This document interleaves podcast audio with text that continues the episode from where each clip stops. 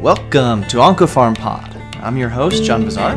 Thanks for joining us uh, again on this on this pod. Um, Want to let you know that you can follow me on Twitter at PharmDeetinib, uh, F sorry, not F, P H A R M D E E T I N I B, and you can also follow the podcast at OncoPharm Pod, all one word. Uh, thanks to those of you who have subscribed in iTunes. I would encourage you to rate and review us. Helps other people find the podcast. Um, and if there's a specific issue you'd like to hear about, uh, let us know in the review. You know, like to hear more about, I don't know, cisplatin or more about, you know, prostate cancer or whatever you like. Let us know, and and we can uh, we can get into that. A little bit of an update on where we're going with the podcast. I'm going to try and put these out every two weeks uh, with a focus on new drug approvals. If there's a new drug that's approved, I'll try and get one out pretty quickly. Um, so, uh, on an every two week schedule or Q2 weeks, the last pod of 2017 uh, is going to be in mid December and um, probably going to be a, a, 2017 review of uh, you know, maybe the top five uh, stories in OncoPharm this year. This uh, for this pod, I want to talk about the tales of Brave Iressa. Uh, Iressa, of course, is the brand name of gefitinib, and that's a little bit of a take on um, the Cream song "Tales of Brave Ulysses." Uh, Cream's great, by the way. You got if you don't like Cream, you ought to get into Cream. It's a great band. Clapton is a genius. Anyway, the reason that I think uh, is brave, well, I'll save that for the end. But I think there's something to learn from gefitinib's story and briefly, if you're not familiar with gefitinib, it's it's a EGFR TKI originally approved in the United States more than a decade ago. Then it was basically taken off the market, and then it came back in. And I think this illustrates uh, how new drugs um, come into clinical practice before we know what we need to know about them. Um, and, that, and that can be okay, but I think gefitinib really illustrates that story well. Um, and this is not a, a, new thing. If you go back to Emil or Tom Frei or Emil Freireich or Freirich, uh, you know, back in the days of the NCI developing the VAMP, vincristine, uh, 6-MP prednisone for leukemia, uh, DeVita developing MOPP. At that time, you know, in the, the, the genesis of combination chemotherapy, there was a debate, and this is pretty well described in um, The Emperor of All Maladies by uh, Siddhartha Mukherjee. Uh, it's another mention from that book. So if you haven't read it, pick that up. But there was a really important question at that time among researchers and society and the funders of research. And should our primary question be what's the cause of cancer? So these would have been probably the, the scientists, you know, the cancer scientists leading this this chart say we got to find out what causes cancer before we know the best way to treat it. And then you had the clinicians saying, well, we, we know these drugs have activity. Let's continue to develop these well designed clinical trials, testing three drugs versus four, testing these four versus uh, you know a different fourth drug with the other three drugs. Let's continue that approach and see what we can find. Um, because we can get that done faster maybe than we can figure out what is the cause of all cancer what's the cause of leukemia or breast cancer so to speak. And it's a good thing that the clinicians moved on the way they did uh, because at that time you know cure rates for pediatric all were 5% now they're above 90% largely thanks to those well designed clinical trials. And thousands of children's lives have been saved because of that uh, because uh, they moved forward with tinkering with their treatment regimens tinkering in a well designed clinical control uh, format uh, versus understanding the disease better and then designing treatments based on what we know about the disease. And that's why I think gefitinib's an enlightening story. So gefitinib, again, it's an EGFR TKI, first approved in the U.S. in May of 2013, more than a decade ago. So, as a bit of context, the number one song on the Billboard charts in the U.S. at that time was "In the Club" by 50 Cent, and the number one movie um, and this they, they got the number one movie two weeks in a row was X2 X Men United. I've heard In the Club. I have not seen X Men United. And this approval was based off of phase two studies, Ideal 1 and Ideal 2. So these were surrogate marker endpoint studies looking at response rate. Ideal 1 was gefitinib for metastatic non-small cell lung cancer patients, second line or later. Ideal 2 was third line or later. And as you probably know the longer the the later you are in treatment the harder the disease is to treat. So in the second line or or worse group ideal one the overall response rate was 18.4% In the ideal 2 group, which was third line or later, so a more heavily pretreated group, the response rate was 11.8%, so uh, you know 40% less or so than the second line groups. Uh, these were surrogate markers, you know, so progression-free survival, overall survival was not the primary endpoint, and that got the drug approved. So gefitinib was on the market based on those two studies. Now, ISEL or ISEL, I-S-E-L, was the phase three study, and this was by published uh, by Thatcher and colleagues in Lancet in 2005. And this was gefitinib in the second or third line setting for metastatic non-small cell lung cancer versus placebo. Um, and there was no overall survival difference. So the drug was approved based on response rate. It was compared to placebo. And what we care most about in oncology is overall response rate. No difference compared to placebo. P value was 0.087. And the survival curves, uh, Kaplan-Meier curves, are virtually superimposed until the very end. Gefitinib maybe separates a little bit, but that difference was not significant overall. So, approved based on response rate, larger study compared to placebo shows no overall survival benefit. The FDA basically removes the drug in June of 2005.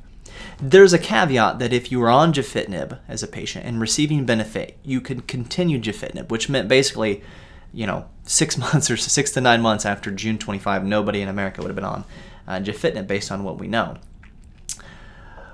Well, at that basically at the same time, so that's June 05, the FDA removes it. In November of 2004, so just six months earlier, erlotinib, also an EGFR TKI, is approved by the FDA for same indication, non-small metastatic non-small cell lung cancer, and that was based off the BR21. This was also uh, metastatic non-small cell lung cancer, second or third line treatment. Um, a little bit different, in the patients uh, in the erlotinib study, BR21, did not have to be uh, refractory or intolerant to chemo. They could have just been, quote, ineligible.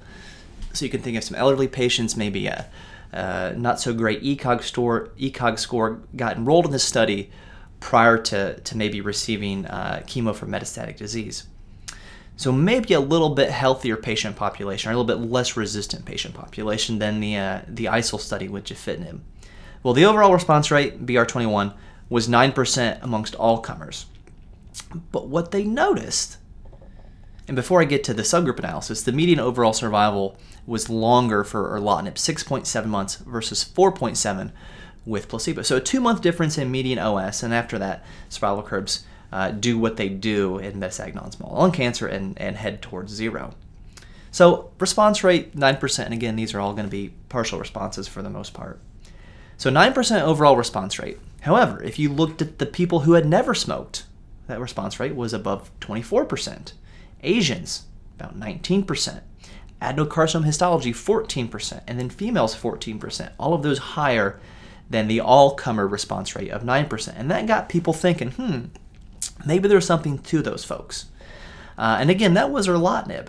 Uh, and we didn't see this benefit versus placebo with gefitinib. And one of the theories behind this is that the erlotinib group was less heavily pretreated. And there's some evidence to this if you look at the, the response, uh, not the response, but the basically, yeah, the response to their most prior chemotherapy. So in the ISEL group, the gefitinib study, um, amongst those patients, 18% of them had some response to their most prior chemo prior to enrollment. With the erlotinib study in BR21, that number is, is more than twice that at 38%. So the erlotinib group seemed to be less heavily pretreated and, and thus less likely to be resistant to treatment, it seems. But I think the big takeaway from that erlotinib study is we've identified some hypothesis generating uh, statements that maybe never smokers, Asians, uh, that have adeno or female, maybe they are the ones who do better um, with EGFR TKIs. That led to the IPASS study, and this is Mok in uh, New England Journal of Medicine, September of 2009, and they had a selected population. So they were looking for those East Asian, never smoking females uh, that had adenocarcinoma. So their final uh, cohort were 80% female, almost entirely East Asian, uh, more than 99% East Asian. 94% were never smokers, and 96% had adenohistology. And they randomized them to gefitinib or carboplatin paclitaxel. At that time, very standard regimen for, for any non-small cell lung cancer, including adeno. Uh, today, you might have seen carbopem, although carbopem, carbopaclitaxel, um, you could argue about uh, are those equal or not for sure. Uh, anyway, the response rates 43% for gefitinib and 32.2% for paclitaxel. So higher response rate in the gefitinib group. Uh, median progression-free survival, though, the same, 5.7 versus 5.8, and the overall survival, and this is published later in an update, are the same. And the changes in overall survival are hypothesized due to um, due to crossover effect.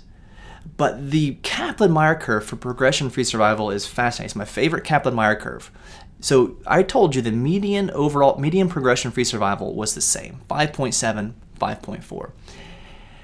But the hazard ratio, and so primary endpoint was PFS, progression-free survival using a Cox proportional hazard uh, model. So their hazard ratio was 0.74 with a p-value that was statistically significant, less than 0.01, favoring gefitinib. Well, how can the PFS be the same, but gefitinib was better? Well, if you look at the survival curves, initially there's more progression or death in the gefitinib group compared to the chemo group. But after about six months in, the survival curves or the Kaplan-Meier curves cross for PFS. And the chemo group starts to head downhill very quickly while the gefitinib group kind of flattens out and you see a, a larger separation of the curves from months 8 to 16 favoring gefitinib. And that's where the progression-free survival benefit came in with gefitinib. So it's a wonderful study if you teach clinical trial analysis to, to trainees to look at the IPASS study and look at how those Kaplan-Meier curves cross. Uh, it's really enlightening. But what we got from this study, and again, these are all East Asians. So here in America, uh, with you know largely Caucasian and African American population, maybe not the greatest external validity, but what we did learn is that the initial approval of gefitinib, which was just in everybody, we had found a better population for that drug, and those were the females, East Asian with adeno, who had never smoked. Um, well, why? What, what, does female and being East Asian have to do with gefitinib working? Is this a pharmacokinetic issue with uh, with Asian? Uh, is it um, a disease issue because never smokers have a different disease? Is it adeno? Is it histology issue? This was before the Scagliotti paper, where we really learned um, that that histology makes a difference with non-small cell lung cancer. Well, next comes the NEJ002, a Northeast Japanese study. Um, again, an, an, Asian study uh, by Maemondo in uh, New England Journal of Medicine in 2010. And they were looking at only those patients, not that were Asian or female, but those that had an activating EGFR mutation. So it'd be like an exon 19 deletion, an exon 20L 858R substitution. So just those patients and they randomized them to gefitinib or carbopaclitaxel, same chemo. Overall response rates for gefitinib 74%, chemo 31%. Median PFS 10.8 months versus 5.4 months. Blue, uh, chemo out of the water. Overall survival, no difference, uh, large, probably due to crossover. So let's go back. First overall response rate numbers we see with gefitinib in an unselected population. Um, 10 to 20%. In a selected population, those that are female, East Asian, never smokers, adeno, 40, 43%. And then you just look at those that have the, the EGFR activating mutations. Now you're above 70%. Uh, it took us a while to learn that. Um, now, eventually, there were um, similar studies done in Caucasians, and uh, so one a big one was the uh, in 2014 in the British Journal British Journal of Cancer, which was actually a phase four open-label single-arm study that the um, there was only in EGFR positive patients. Response rate 70%, similar to what we saw uh, in the Maemondo study in NEJ002. So we're seeing now response rates is 70% with gefitinib, and uh, in a um, in the right population, in those that have uh, the EGFR activating mutation. So in July 2015, gefitinib is granted uh, regular approval for the first line treatment of metastatic non small cell lung cancer that has the EGFR activating mutation. And at this time, uh, erlotinib has also had its uh, approval narrowed to only those uh, that have the EGFR activating mutation. And it took us more than a decade to figure this out. So what? Who cares about gefitinib? Uh, you know, we don't use gefitinib in our practice. Where erlotinib, afatinib, and osimertinib, we don't use a ton of gefitinib in our practice, uh, and and you may be similar. So why do we care about uh, you know this tale of brave Iressa? Well, it was brave because gefitinib went out there um, before we knew the basic science that we know now. And they tried it, and they, through trial and error, determined who this worked best in. Now, you could argue we should have waited and learned more about uh, the disease of non small cell lung cancer, the role of histology, the role of smoking, the role in EGFR mutations before, uh, before we learned that. And there's validity in that. But if we had waited that whole time, there are some patients who benefited from these drugs who would have missed out on the benefit. On the flip side of the coin, there are patients who got gefitinib or lotinib, whatever, who were not going to benefit because they didn't have the EGFR activating mutation and had rash and diarrhea that they didn't need to. And that's fair as well. And I think that it's important to consider this in this historical context uh, because you know we're going to focus on new drugs that come out, and when new drugs come out, or you know we talked about on the last pod, uh, an approval for uh, you know vemurafenib based on a study of 22 patients. So sometimes you know we don't have a ton of data when these drugs come out. I think it's useful to think of the history. I think a good rule of thumb is you never want to be the first to use a drug and the last to use a drug that's really helpful. Um, you know, and if you think back to tamoxifen, when it first was being studied, it was studied in all breast cancer patients.